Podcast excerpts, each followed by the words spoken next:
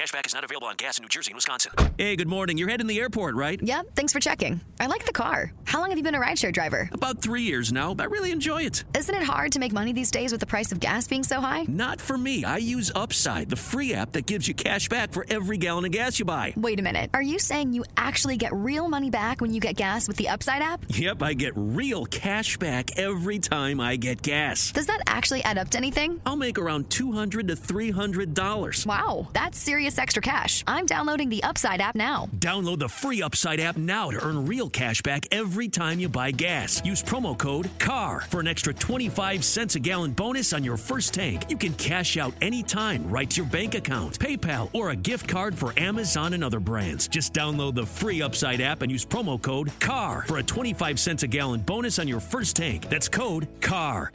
Because it ends up being all about how they won't eat whales. Um, it's it's really funny, but um, welcome to Recotopia, a happy home for recommended movies, shows, and music from two people you can definitely trust. Trustability varies by region, no guarantees implied.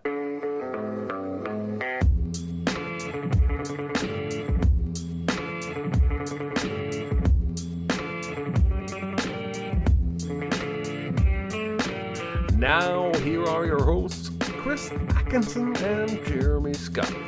I didn't mean to offend. I just think that we find through blame our means to change. And I want to question that. I want to look at everything because I blame myself. Hello. Hey! How's everybody doing? How's everybody? Hey! Yeah. Ah, good. Yeah, very good. Very good. Want to uh Hey, welcome everybody in the chat. Yeah, the chat, man. Well, Uh, welcome to you, Chris. Yeah, yeah, absolutely. Uh, somebody suggested uh, uh, playing uh, Europe's "The Final Countdown" during that countdown that we just had, and now I can't get that song out of my head. Can't get that song. out of my head. Final countdown. That's right. That's right. Uh, anyway, this is Recotopia episode 18. I am Chris Atkinson. I am Jeremy Scott. hmm hmm And today's uh, uh, big recommend is going to be Mass, um, uh, a movie that uh, super super um, timely or untimely, Accidentally. accidentally, yeah. Um, uh, that uh, you know, I I was thinking about suggesting that movie about four weeks ago, and then we've had two big mass shootings since then because we're the United Mm. States. Um, Yes. But anyway, uh, on to the uh, small recommends. Uh, what do you got? What do you got? What do you got? It's no big deal. Itty bitty living space. It's so small and light. It's small, it's tiny, it's petite, it's wee. I watched yesterday with my wife the new Chip 'n Dale Rescue Rangers movie. Oh, I've heard good Disney things Plus. about this. This is a, a solid recommend. I think you're going to laugh and have a great time. I Mm-hmm. do think at the end of the day, they went so far with the other properties and characters in the background Mm-hmm. that they turned the movie into a Where's Waldo for the background stuff to the point where I think I started paying less attention to the story. Mm-hmm. And I mean, every, there's Simpsons characters in this movie. Batman is in this movie. E.T.'s in this movie. Wow. Um, Roger Rabbit. There are probably a hundred different properties and characters because the, the premise here is that the cartoon chipmunks uh, uh, are are real, and the old Rescue Rangers show was Chip and Dale acting on a soundstage and filming with human crew and cartoon crew and yada yada. But then the show's canceled, so now they're washed up Yeah. but they're still cartoons and so they just they just litter the screen with other cartoons that are either washed up or super successful. And it's really fun but about the halfway point i started going man i'm laughing more at the background posters and characters than i am at the actual story mm-hmm. going on in front of me. I think that's okay. I think that's fine. I think they they they captured a lot of that lego movie kind of wacky, fun, winky stuff. It's an hour and a half. Uh, I'd give it a B plus, A minus. Mm-hmm. Uh, I think you're going to have a good time. Your kids are going to have a great time, but you're going to have to watch this thing 12 times to get every single reference they made in the background, and I don't want to do that. Wow. But I recommend it. It's fun, uh, and it's uh, this is the Lonely Island people basically. Andy Samberg, uh, John Mulaney, uh, Seth Rogen is are the are all voices. Uh, J.K. Simmons, all the voices are great, uh, but you can tell uh, because they make this whole thing about it, it's lame and cliche when cartoons are forced to rap to Mm. try and revive their career to stay relevant. Mhm. But then there's of course a scene where they have to rap to distract somebody right. and it's it is straight out of Lonely Island SNL video shorts. That song Mm-hmm. because it, it ends up being all about how they won't eat whales. Um, it's it's really funny, but um, I recommend it. I think you guys would like it. There you go. It's on Disney Plus. Yeah, that uh, that that highly appeals to me. When you first started talking about it, I was like, "Is this Lord and Miller?" But it makes sense that Lonely Island would be behind this. Mhm. Um, uh, so I will jump on to the giant bandwagon that is Top Gun Maverick, and uh, and uh, just say, hey, you know, this movie blows away that first movie quite a bit. Um, Yeah. I don't.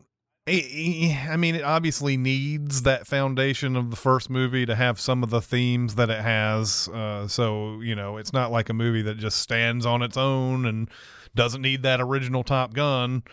Um, but um, uh, I'm already being asked, did it take my breath away? It did. It did, in fact. it did, in fact, take my breath away. Uh, I watched it in IMAX. Uh, I think a lot like how Gravity was, you should experience this in IMAX or on just whatever the biggest screen is possible. I'm sure the 4DX is fine too, where the one where they, you know, the the seats uh, vibrate and whatever, and um, the, I'm sure that's great too. But uh, for me, the big screen with the with the sound and everything, um, it's just it's one of those where the action is just so well done in this, and and and we can tell that there's a dedication to reality in this rather than digital effects.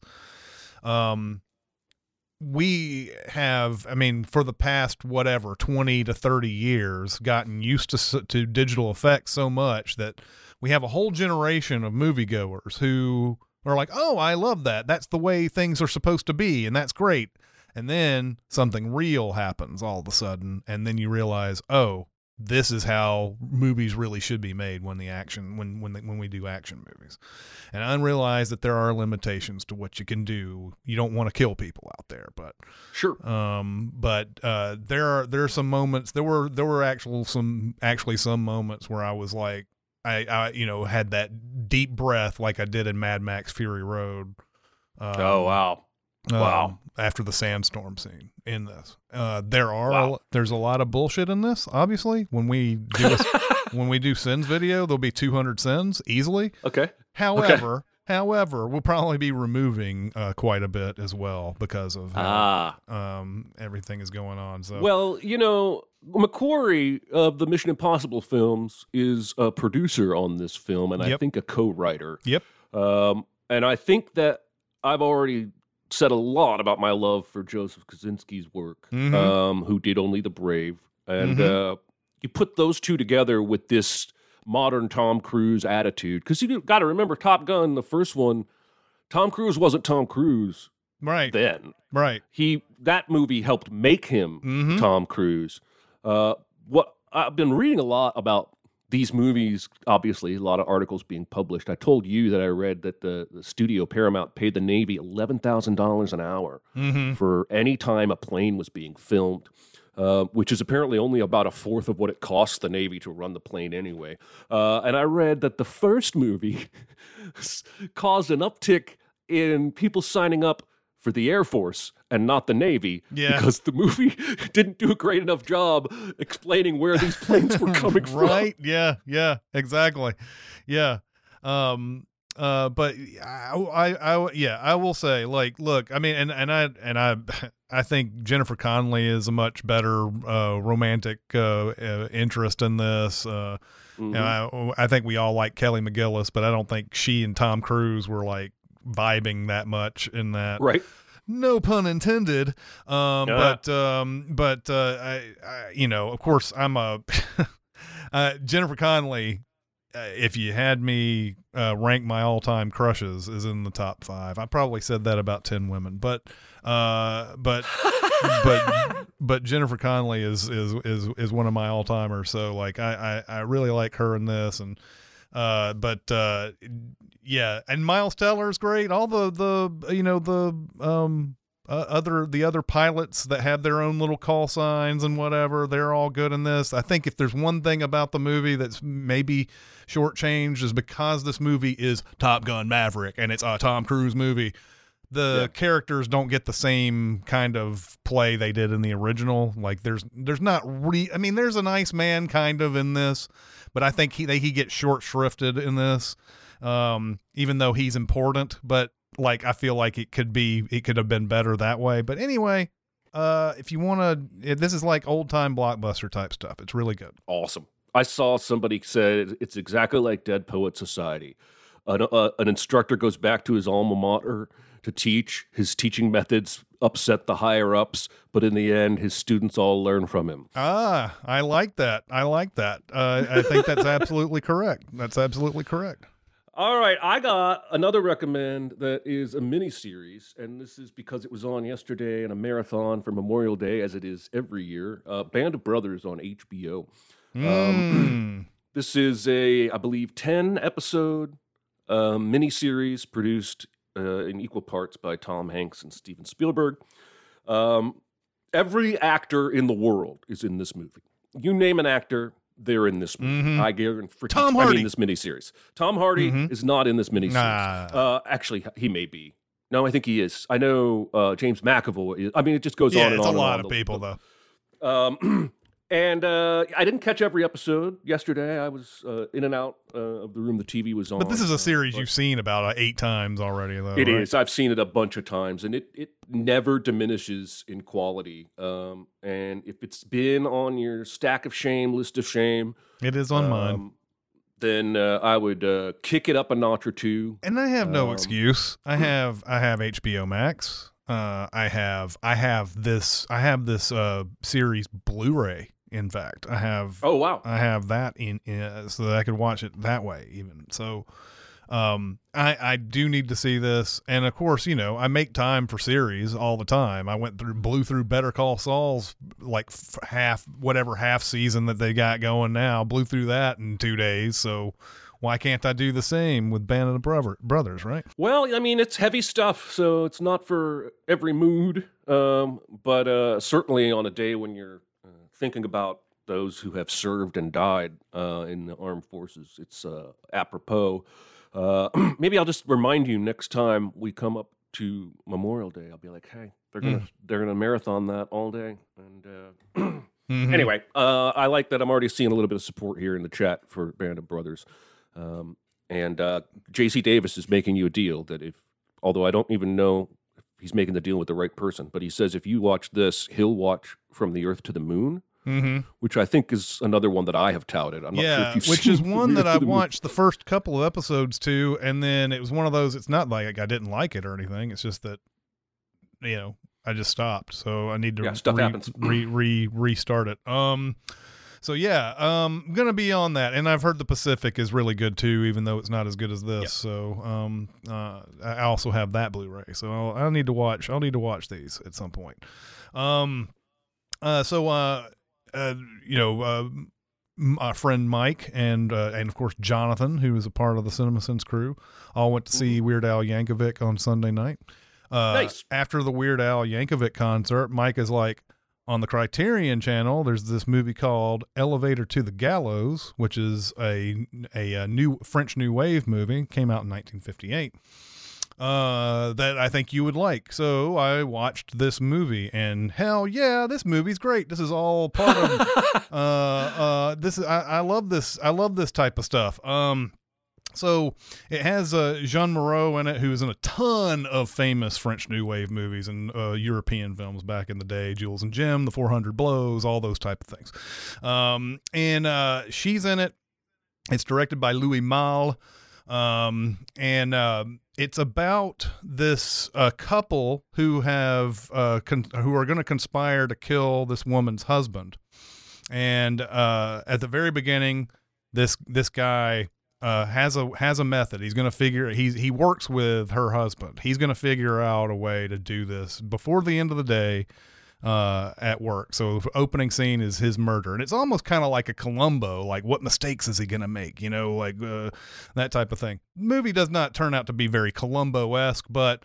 Uh, you are, but that's exactly how that murder comes up. You're like, oh, what mistakes is he going to make, and all that. Well, it looks like he's going to get away with it because he's, you know, he's done all the right stuff and whatever. And then he gets down, uh, he he uh, rides down the elevator with a couple of other coworkers, gets to his car, turns the ignition, and then he looks up and he's like, "Oh, I left something up there. I need to go back up." So he goes back into the to the building with his car still running, goes back into the building, and he gets in the elevator, and then someone shuts off the power to the whole building, and then he's in the elevator stuck.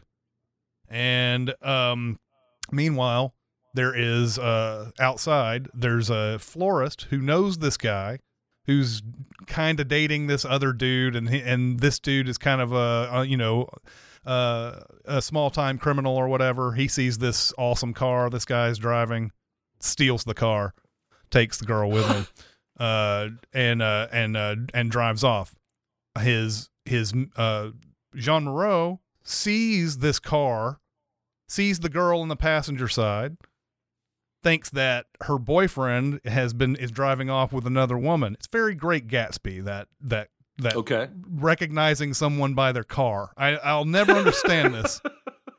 Never understand this. Anyway, these these two go on uh, a, uh have an adventure that's going to you know you're you're wondering because they're gonna they they start using this guy's name the guy who's stuck in the elevator they're using this guy's name so anything they do out in the out out here in his name is going to come back to him somehow right? So Yeah, awesome. so so the so the so his girlfriend is looking for him doesn't know where he is. He's in the elevator trying to get out and you have this couple out there doing stuff with using his name and of course there's all this stuff that's just conspiring to this nice finale and everything that's uh it's it's this is a really good movie uh awesome. I had never heard of it before, but it's like a 7.9 on the IMDb and it's uh yeah, this is good stuff. You know what's on my list of shame? The Criterion streaming service. Yeah, yeah. Now I need to sign up for that. honestly, yeah, you can get on that and just you you you they they have their like collections and stuff that they push and they're like oh these collections are amazing. Like here's the french new wave collection and here's the this guy this director. And it's like wow that director. Wow all those movies are on this whatever. But like there's stuff there's stuff sometimes where i'm like i wonder where i can watch this or whatever and i go to that Reelgood app or whatever and criterion's got it quite a quite a bit of times so Huh.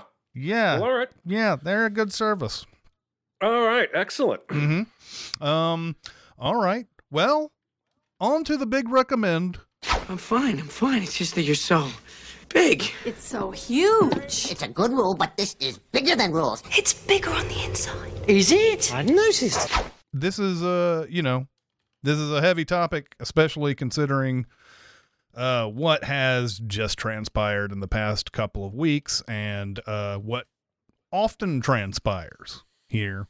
And then we always have huge debates about guns and mental health and all that. This movie does not get into the gun and mental health debate very often. Uh, it gets a little bit into it. In fact, when you watch Mass, you do not know exactly what if you if you I don't know what the trailers were like for this. I don't know if if, if by reading the IMDb synopsis you can figure out what this is, but this movie it, for about 20 something minutes you have no idea what's going on. All you know is something's about to happen at this church. There's going to be a meeting. There are people at the church who are there to kind of like find a room get make the comfort happen whatever. They're trying to get everything right. Um and and what this movie does right off the bat is he you know those small things a lot of times you don't know whether they'll be big things or not or or things that you think are big but aren't really? This is one of those things where it tries to balance those things. There's like you know there there's a point where like uh I, I don't know who that woman is that is she's like a grief counselor or something like that um that that is sort of comes in before the meeting and make sure everything The redhead woman? no the black woman. Um Okay, she's a lawyer. she's a lawyer okay. Um she comes in and says is there are there are there you know tissues? And and they're like oh yeah oh yeah of course. And sh- and so the woman who works at the church goes over to grab the tissues and puts it on the table. And uh, she goes no no no. Don't just make them visible. Don't put them on the table that's that's going to be really weird. But then stuff that she thinks might be huge aren't really all that big and so like it shows what a delicate balance that you have when you're having uh you know people talk to each other and it's the the subject matter is heavy. Um a couple played by Martha Plimpton and Jason Isaacs uh show up first. Um they don't know if they're even wanting to go through with this at all. Uh you're like what the hell? What's what they're just going to a church. They're meeting. What is this all about? And then um another couple Ann Dowd and and a guy I can't call his name right right off the bat but he's been in a lot of stuff um he's he's one of those character actors that's been in a lot of a lot of movies um uh, are you looking it up Reed Birney. Reed Birney, that's right. Um, they show up, and these these two couples have a bit of an awkward, you know, what? How do we get into it? Do we start talking about niceties? Do we do, you know, whatever? It's not until and and, and you can see these little things where Ann Dowd says something like, "We did this so that we could protect our son," and she means the son that's still living. Hmm. We don't know that right now, but Martha Plimpton looks at her like, "Protect your son." Yeah. Fuck you, protect your son, basically. Yeah. But then she, then and and Ann Dowd realizes, you know, it's the other guy. But whatever. So there's all these little little teeter totter things going on. But finally, once they start, you know, they exchange pictures and all this, and Martha Plimpton's like, "I want to know, I want to know uh, about your son. Uh, I want to know about, I, I want to know about him." And uh, and uh, he, the, the father asks, "Why do you want to know about about my son?" And he and she goes, "Because why do I want to know about your son? Is because your son killed mine." And it's so just slipped out like that, and you. I think all four of these actors have have a moment in this. They all have their own uh, talking about something heavy. What this movie uh, does is it uh, it they're trying to get some sort of closure therapy out of all of this. How is it the you know Martha Plimpton and Jason Isaacs really want to know where did you fuck up when you raised this kid? I want to know what you did and how and what you knew and when you knew it. And Ann Dowd and, and they they're sitting. We don't. We didn't know. We couldn't know. We there wasn't anything that told us that there was anything that was going to happen. We know that he was depressed. We know he didn't fit in at school. He was bullied. He was all these different things. Um, and uh, and and it becomes you know incredulousness on the other side. Like, how can you possibly not know? How can you not know this type of stuff? And I think that's one of the. It's got to be the most fair you can be to uh, to parents who have a have a, a child who does something like this because. How could you know? I mean, you can't really know everything about your your kids. You can't, unless you're just, I don't know, you're you're just spying on them or something. I don't know. Um, so that's where it become it, that's where this movie is. It's it's humanizing everybody involved. It doesn't you know it doesn't absolve this kid for doing what he did at all. I'm not saying that at all. What it does do is it absolves the parents. The parents are not to blame here. Um so that's what this whole thing's about. And and they and it also gets on the other side here. Martha plimpton and jason isaacs have to realize that they've lost a child too. Um this is something that they they didn't you know expect or anything. And this is where Reed Birney gets his his moment too, because after Jason Isaacs talks about you know what happened to his son minute by minute in that Yeah. whole thing, which is Jason Isaacs' big moment in this. Yeah, he's crying and he goes, "You don't know. Yeah. You don't know. I know." hmm He says the final bullet was shot at 136 on the uh, on on the afternoon, and and it was into his son.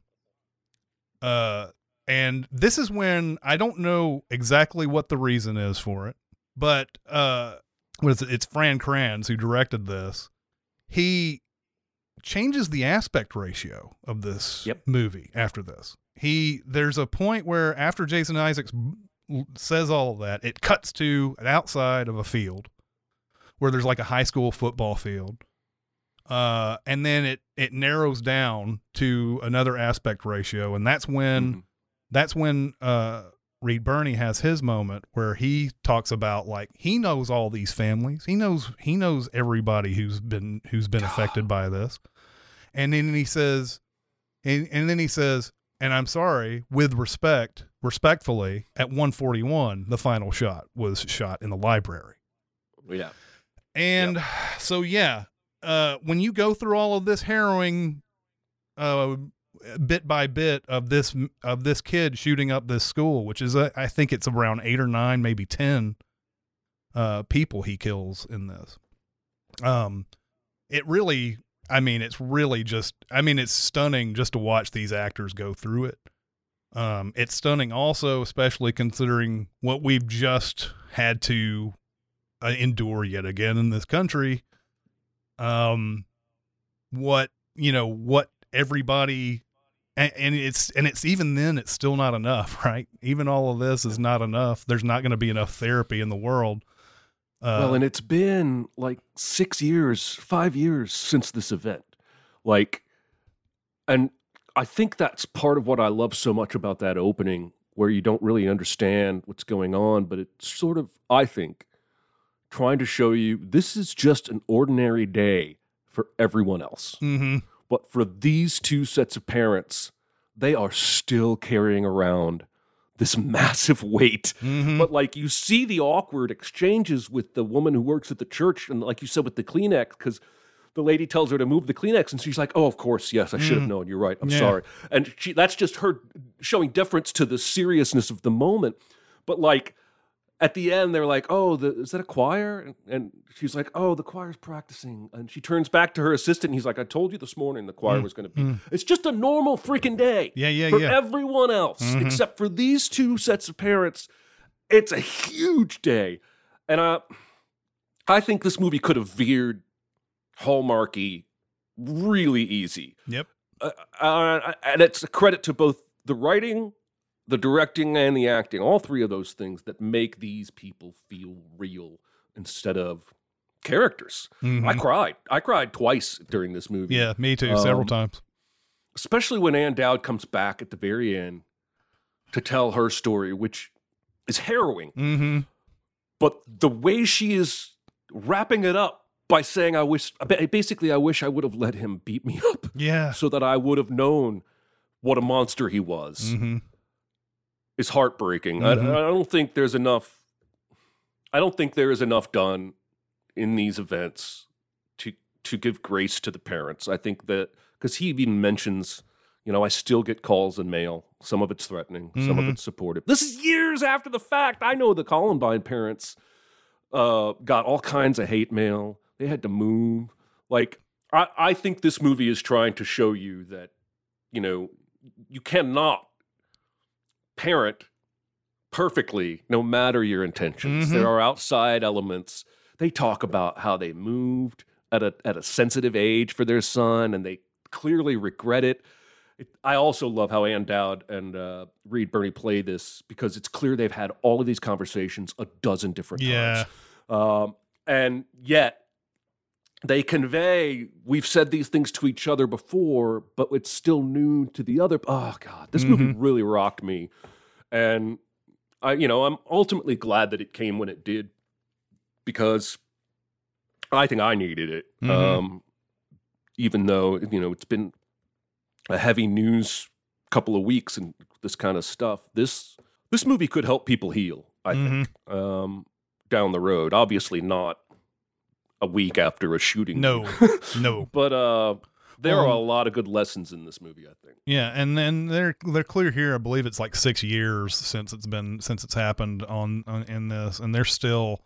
I believe uh, Ann Dowd and Reed Birney's couple have divorced in this. That's what I get. I get the sense that he's in Baltimore and she's somewhere else, and they're not wearing wedding rings either.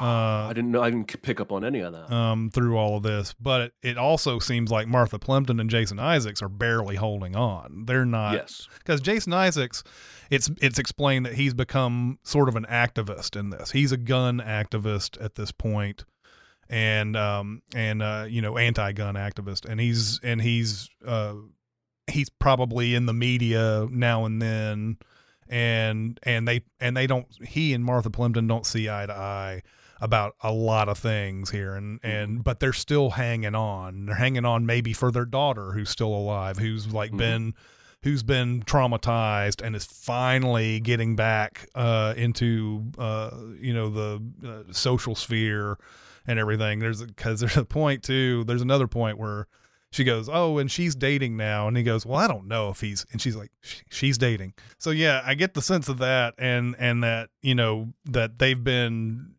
trying to figure out how to move on and and uh you know that's why it's it's it's uh you know there is a great and I, and I don't know uh how much uh, we I, again we get into that spoiler territory but I'll just go ahead and you know at the end Martha Plimpton ends up forgiving not only the parents but the son because she feels like the son must have been completely damaged and was going through something that none of us can understand and all that When she also says, I don't remember how she says it, but she communicates that she just can't keep carrying this weight. She Mhm. just is done living with this grief. And the only way for her to dump it is to forgive. Mhm. And I I think that's I think that's powerful and noble and I don't know if I could do it. No, I don't Um, know. I don't know either. I mean, I I could see my I could see, uh, you know, uh, absolving the parents by the end of it. Yes. I just don't. I don't know if I'd ever get to that that line where I'd be okay that the kid did it. Um, you know, and there's and I'm I'm sure that there are a lot of other things that I'm you know people who really study this type of thing, uh, you know, may have some opinions about this killer and like whether or not you can uh figure out if they're going to do this kind of thing. I mean, yes, there are killers out there who go on social media and tell you that they're going to do it. There's also people who never do anything who say that they're going to go on so they go on social media and they do it. So it's why it's so difficult to discern a lot of times who's going to do what and who and and how do you categorize all these people. Um but uh, but in the end, I don't think it has anything. This movie has anything to do with why this person did what they did. It's all about healing and therapy and and and can you forgive the people who are associated with this person? Uh, and uh, more than it is, oh, I wonder how. I wonder, like you know, how this guy came to do this, all this stuff, and you know, one thing I don't know. I keep hearing this whole when someone asks why would someone do something like this? there's always someone like you don't want to get into the somebody's head who does like does something like this. And i'm like well don't you really don't you really want to know why? So that you not to understand but to prevent it from happening. Right. uh, you don't really want to be in that situation where you're like oh that makes sense. You just want to get to a point where it's something that we can prevent in the future. And that's why you sit there and go you know why did this person do this type of thing um so my god man this is a what a cast i'm wondering i'm wondering if he got everybody he wanted because these are the perfect like Ann Dowd has I don't know of anybody who's increased their profile more at an age that she's at Yeah. than she has. Uh, Handmaid's Tale was the big one for her. The Leftovers was a big one. Uh, she's in Hereditary. Uh, There, you know, she's such a go-to just hammer it out actress. It's amazing how good she is in this. I mean, everybody's so good in this. I mean, Martha Plimpton, God, man, if you're our age, Yeah. if you were you, Yeah. you- Goonies, she was in the Yeah. Goonies, and now she's in this this movie right here, and you're like, whoa.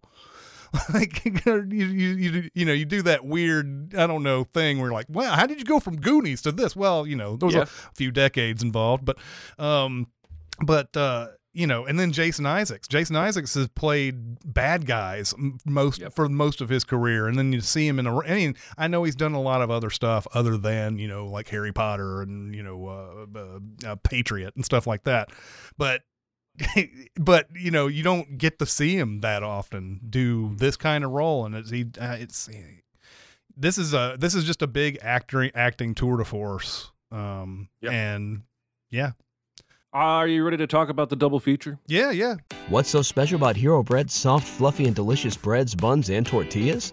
These ultra low net carb baked goods contain zero sugar, fewer calories, and more protein than the leading brands, and are high in fiber to support gut health. Shop now at hero.co. Be very, very quiet. Secret? What secret? Our dirty little secret. I tell you something I've never told anyone. I struggled a bit because it's such a heavy topic. And there are movies about school shootings, oh yeah like Elephant. Um, there's a movie called We Need to Talk About Kevin that's Mhm. about a bow and arrow murder spree. yep Um, for a long time, I, I hung on um, Dead Man Walking because it felt like mm. a similar forgiveness, the, the, the hope and the, the weightlessness of forgiveness. Um, but in the end, I was just too just too moved by this movie to not go with the Fallout, which is on HBO Max and Mhm. stars hmm um, Rachel Ziegler from West Side Story. Um, and it's about a school shooting. I think this is Matt, Maddie. Ziegler right is it Maddie Ziegler or is it Rachel Ziegler there's two Zieglers I think one is There are, and I don't know which one it is. Um, I'll look it up. The Fallout. It is Maddie Ziegler, sorry, and Jenna Ortega. Mhm. Um, there's a school shooting. Uh, you experience the audio of it from the bathroom where these two girls who have nothing in common are hiding together in a stall, standing on the toilet. Uh, and then you just sort of follow these two as they form a friendship you can only form after having experienced a tragedy together like that. hmm Um, and uh, this is a gut punch of a movie.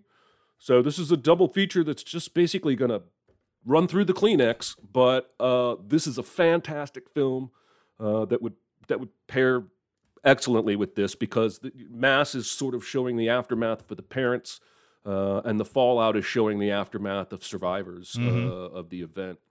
Um, and uh, it's hard. Her parents want to help. There's a therapist that wants to help, but it's only so much you can do for somebody who's been through that trauma. Yeah. So Yeah, they're ready when they're ready. I did see the Fallout based on your uh, suggestion, so yeah, this would be a a, uh, obviously an apt double feature. It you know your emotions are going to uh, you know uh, be take a hit uh, during watching both of these, uh, but you know the the Fallout. Uh, uh, Jenna Ortega is great in that movie. She's fantastic she's- um and uh and uh, Maddie Ziegler who I really only knew through like Sia music videos uh cuz she's like Yeah. the dancer in a lot of those like she's in that Shia LaBeouf one and she's in uh some other one that she did I think um uh, so I didn't know that she acted at all. So she's really good in that as Yeah. well. Um, but yeah, uh, it, it's it's kind of amazing from the perspective of their stall, where it's them and then another character comes in at one point Yeah. Where they're where they just hear shots, and that's scary enough. Just imagine being in the middle of all of that. Yeah. I mean, you know, that's the yeah. So uh yeah, I think that I, that's a that's a perfect double feature. So Yeah, I see some good suggestions here. Somebody was saying Queen and Slim. Hmm. Uh, both movies are concerned with showing the perspective that the news can't give about violent events. hmm Mhm. Um, somebody else suggested The Weatherman or Bowling for Columbine. Oh, those are those are all good suggestions. Yeah, yeah, yeah. Um, next week, I have determined that we need to laugh. mm-hmm. Mm-hmm. Are you And- ready to laugh? So I am going to go with an old ass black and white movie that Mhm. is either a classic you've seen or it's on your list of shame. Arsenic, an old lace. Mhm. This is a Frank Capra movie with Cary Grant. There's actually murder in this, Yeah. but um, it's But comical it's the murder. Funny kind of murder. Yeah. Yeah, it's the Mhm. ha ha kind of murder. Mhm. Um, I have not seen this movie in probably seven or eight years. I watched it a lot as a kid. My mom exposed me to it. Um, it's one of those slamming door farces. The entire run of Frasier owes its existence to movies like this. Sure does. Um, and uh, I can't wait to get into it. Apologies, this movie is not streaming anywhere for free.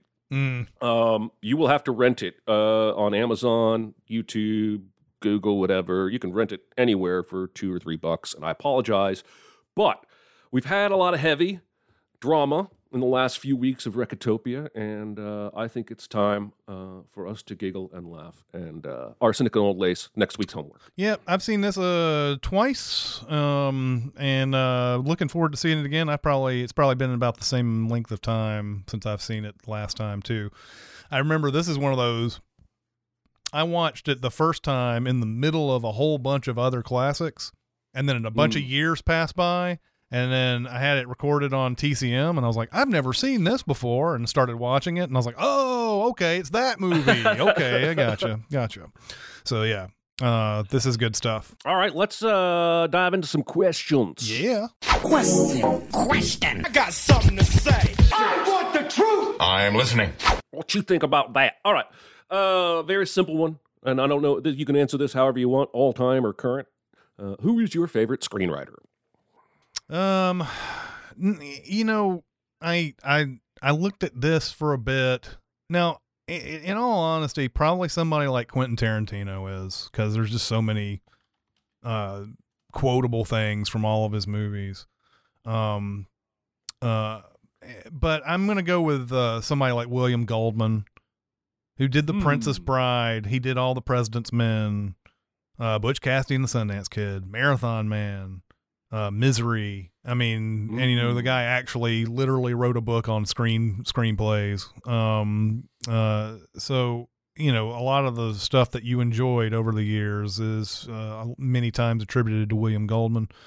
Uh, I'd also put, as far as writer directors in there, Richard Linklater because you know, Dazed and Confused is great, and um, uh, a a lot of like you know, Boyhood and all these are just really good, well done. So, anyway, um, yeah, That's a good answer. Mhm. I uh, I went with my current favorite, uh, and that's Drew Goddard. Um, Mhm.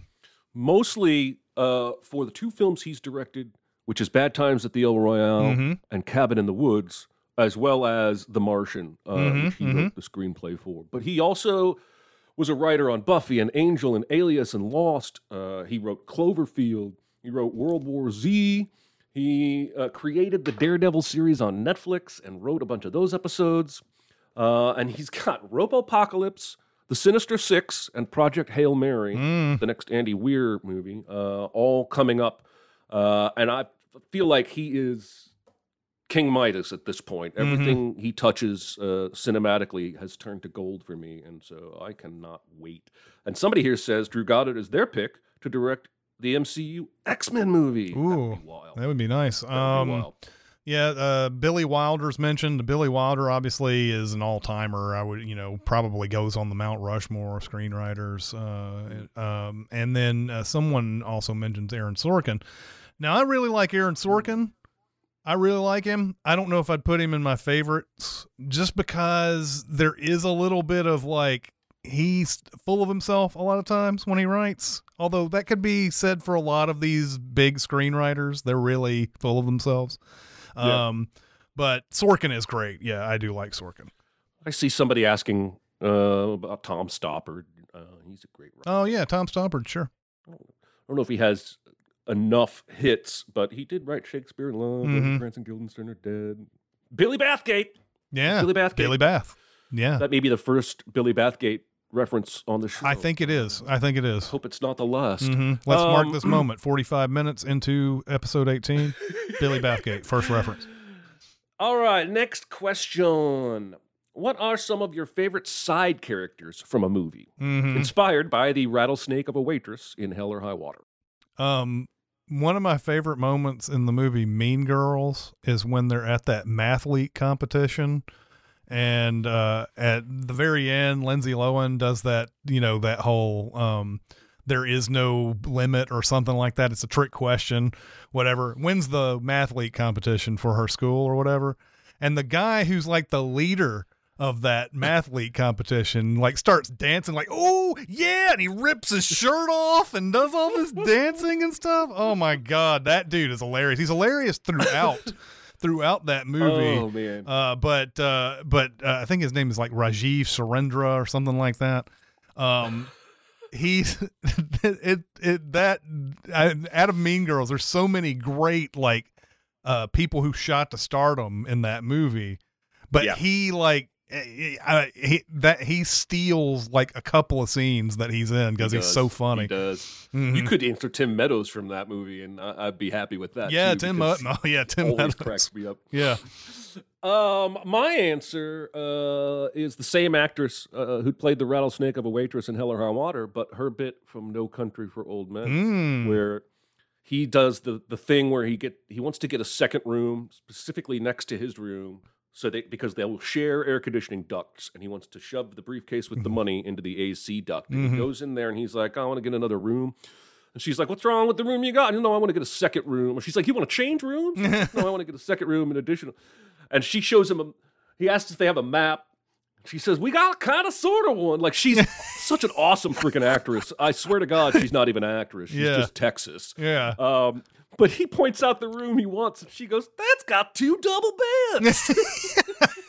yeah yeah you're so fucking dumb Steve, why are you paying for this? Um, so that was my answer. I love that actress, and uh, I hope she does more Texas stuff. Mhm. All right. Um, I keep getting lost in my list. Uh, what are you an expert or just really knowledgeable about that most folks would not suspect? Uh, I don't know. I didn't. I, I thought about a bunch of. I, I'm one of these who has some knowledge of a lot of things. like it's, I guess you jack of all trades kind of thing. But Hmm. I think most people would be surprised how much music knowledge, general music knowledge. I'm not saying like I know, you know, music front and back or anything like that, or know when an album came out or all this type of stuff. But like, there's, I mean, there are a lot of times where like a song comes on and it's from a one hit wonder and I'll name that band or I'll, you know, uh, and I haven't heard it in forever or I'll, you know, be able to come out with certain details about a band or an album or whatever. Uh, I think, you know, just you, you, you, you know that I have some decent movie knowledge, but you probably didn't know that I have some decent music knowledge as well, probably from listening to the podcast or whatever. So, Interesting. One of my answers is music related, but not. I don't have music knowledge. Like I have music theory. Mhm. I took 12 years of piano lessons and played the guitar. I was in a band. Um, I remember when the pandemic started, um, I made a video on my personal channel of me uh, covering a Radiohead song.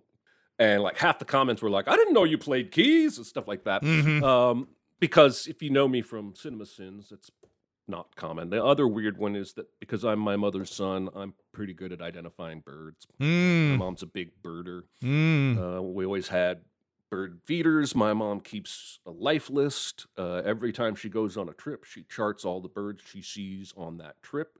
Um, I'm not that active. Uh, I don't have a life list and I, I don't keep track of birds when I go on a trip. But if you are with me in nature and you say, What's that bird?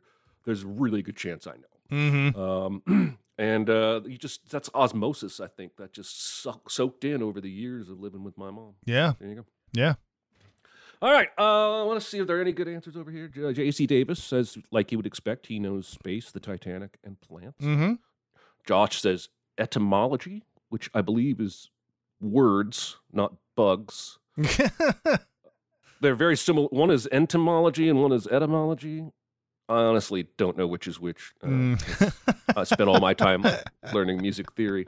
Um, Star Wars trivia. Yes, yes, that's good. That's good. Yeah, I think I Um, think it, uh, JC may have to refresh my memory, but I do think there was something we had a discussion about passengers once, and I was saying something like, "Why don't they have faster messages and stuff?" And I think he like sent me a message saying, "Well, you know, it can only go as fast as the you know space allows, basically." And and I was like, I was like, yes, but if they have the infrastructure for entire ships to go to planets, they should have the infrastructure to be able to talk to somebody close by that you know that doesn't take them all the way back to Earth. Anyway, that, I think that's have how a I. version, a space version of the lighting of the lamps in the Lord of the Rings, right? Mhm. With the they light a, la- a lantern on the top of the mountains. They should have little beacons that They can should relay have that. messages. Yeah. Yeah. I was right. E- etymology is word origins. Entomology is bugs. Mhm, Uh, mhm. Those words should not be so similar. Um, They should I'd like not. to get to the bottom of the etymology of how those two words came to coexist. Mhm. Um, I believe we've got some time. We Let's do. do another. You guys talk about food a lot. I know you like good food. Mm. What dishes or ingredients will you not touch no matter what? What Mhm. weird food quirks can you admit to? I like this fucking hate pickles. Wow, I didn't know that. Um, Wow. Uh, they they fuck everything up when they put pickles on anything, and and over the years I've realized that everybody around me loves pickles, and so I if I ever accidentally get pickles on my hamburger or if there's a pickle spear on my dish or anything like that, I always ask the table, "Do you want my fucking pickles because I can't stand them. I think they make everything worse and and I don't know how you dirty bastards eat them. So um okay, now this is awesome. I love pickles straight, mhm. like a dill pickle spear. Yep. But I don't want pickles on anything. I don't Mhm. want it on any sandwich. I don't want it on a burger. I don't want it on a damn pizza. Mhm. So I'm kind of with you. I don't like relish, which is basically minced pickles, in my Mhm. opinion. Um, Which is weird. I- like, I I, can take relish because relish has got a little bit of sweet. Well, I mean pickles can too, but like it is relish can be sweet. Um, sure. yeah. I uh until uh, like almost college, I tried not to eat foods that were white. hmm Um, Which reminds me, there's a there's a there's a joke in that '70s show where Ashton Kutcher and Mila Kunis are are have this. Uh, he he he takes out all the white M and M's or something because he says, says, "I took out all the white M and M's because I know that you don't like to eat anything white." So Everybody was it's like, why do you not like white stuff? What is the deal? It might be a. I think there may actually be a thing because Hmm. there's an episode of Numbers where Peter MacNicol is only eating white foods, hmm and it's a philosophical thing. hmm Um, but like, I think what happened was I didn't like the first couple of white foods I tried, Mhm. like sour cream and cauliflower. Mm. So I never had any mayonnaise until I got to college. Mm. Boy, do it, but did I miss out. hmm Um.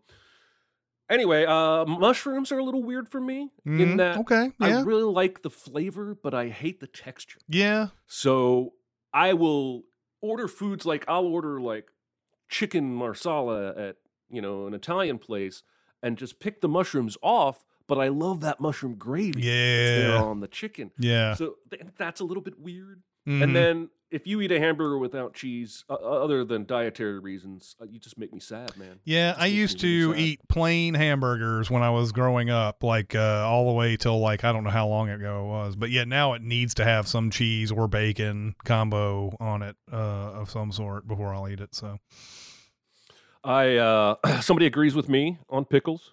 They're gross on things. Not an eggplant fan. Somebody says. Um, yeah, see. eggplant eggplant is one of those weird ones, right? Like eh, like I can I can deal with it. It's just not what I would prefer or whatever, you know. Um, but I remember when I was in New York and there's the there was an Amish market next to the place that I that I worked, and um, they had this little deli, and uh, I started to get to know the the guy who made sandwiches pretty well because you go over there all the time, and he's like, Right. he's like, have you ever tried an egg eggplant whatever this or whatever? And he made this eggplant sandwich that was stellar. Uh, but Mm. but a lot of times, yeah, you get stuff with eggplant in it, and it's like, eh, okay, I could have done without that. Listen, this is an obvious answer, but beets all the way. Oh Beets my should God. not be classified as a food. No. we went to this place in Nashville. Chris and I and a bunch of the Sins team um, called the Catbird Seat. Mm, This this is a U-shaped rectangular bar that only seats 20 and it's very expensive and you watch in the middle as they make all the dishes and it's super fine dining so there's like microgreens and dots and smears and uh, it was one of the best meals I've ever had in my life. They served a beet course and because it was them, I tried it because I thought if anybody's going to make beets good, it's these guys. Mhm. And I hated it. Mm. It's gross. mm, Then later they gave me pistachio ice cream. Literally one of the three best things I've ever eaten. yeah, yeah, yeah. That was good stuff. Mm-hmm. Yep. Beets are awesome. Josh, you are now banned from the next Mm, uh, live mm, chat. I'm Yep. Um, I think that's probably enough for today. Um, I appreciate everybody for showing up in Mhm, the chat mhm, and mhm. for giving us answers and chiming in. Uh, this is becoming a, a weekly routine that I quite enjoy. Yeah, absolutely. Um, uh, a lot of fun. Thank you guys for coming out. Uh, we really, really repre- appreciate it. And um, and uh, tell your friends. Tell your friends. Tell your friends. Your Uh, homework for next week is arsenic and old lace. Mhm. You will have to rent, but you will be glad you did. Absolutely, well worth the whatever three ninety nine that you'd have to pay for it. So, um, so yeah, good stuff. Anyway, see you guys. Bye. Be part of the live show by being a member of the Sin Club at Patreon at patreon.com slash cinemasins. Chat with us on the CinemaSins Discord at discord.gg slash cinemasins or CinemaSins Twitter at cinemasins and email any comments or questions to recotopia at cinemasins.com. That's R-E-C-O-T-O-P-I-A at cinemasins.com.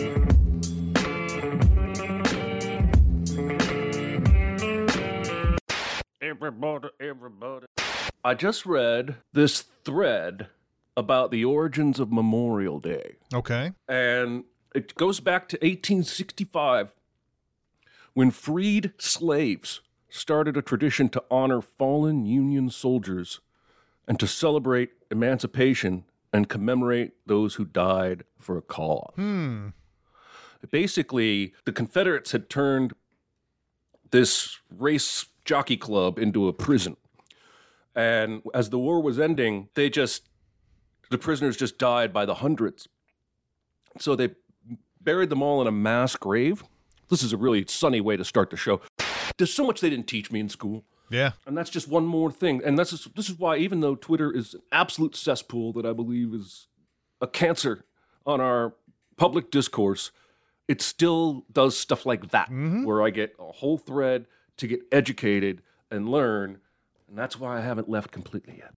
I mean, same thing goes for like why we sing the national anthem at sporting events, stuff like that. That's another Yeah. big thing uh, that that people think, oh, we've been doing that forever. And well, no, no, we haven't. But I learned about six different times about James Naismith inventing basketball. Mm-hmm. Um, but yeah, I never learned about Black Wall Street massacre. I never learned about Oh, the yeah. origins of Memorial Day. Yeah, I I mean, I lived in you know Williamson County, uh, Tennessee, and they didn't tell us about uh, they didn't tell us about Black Wall Street. They didn't tell us about Juneteenth. They didn't tell us about any of that. I only found out Ugh. about those recently. Yeah, a TV show.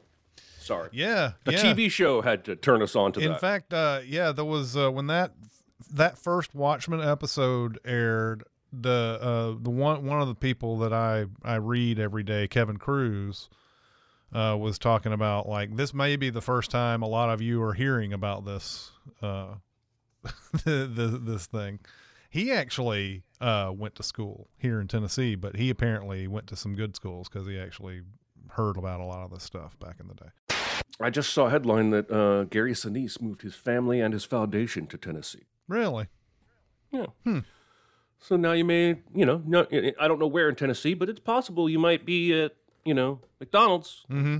right in line behind you is uh, Gary Sinise, Lieutenant Dan himself. Could be, could be. I, I I know that Nicole Kidman's been here for like a decade, and I still haven't run into her. So No, but I do know people who have. Mhm. Um, somebody we know saw a movie with their family. Like Oh, Nicole yeah? Kidman and uh, Ke- Keith Urban were in the theater with their kids. Somebody we know saw a movie. I don't know who it is, but uh, you know, I've run. I know a lot of people who have seen them. Uh, I just, I mean, I don't know. I guess I just don't get out enough. You know what I mean? I just don't. I mean, Kelly Clarkson apparently owned a mansion like in Hendersonville where I have spent a lot of time and I never I never saw her. Mhm. Never ran into her. So Yeah. what are you gonna do?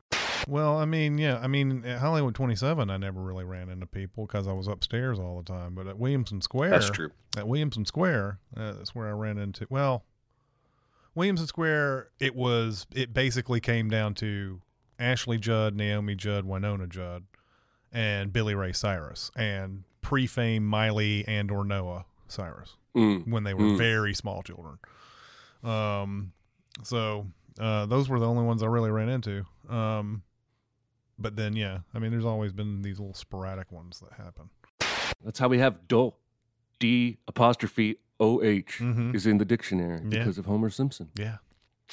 That's the only thing the Simpsons have uh, given us as a thing, culture. the only thing you know they they've actually talked about how that came about because there was these old shows where they couldn't swear, so they would say, they would almost say "damn" and then they'd say "oh" after that after they. so that it, it's more of a "duh oh" like that, Duh-oh. and then then of course you know it gets to these you know writers and people who watched that type of stuff when they were kids, and it's become dope.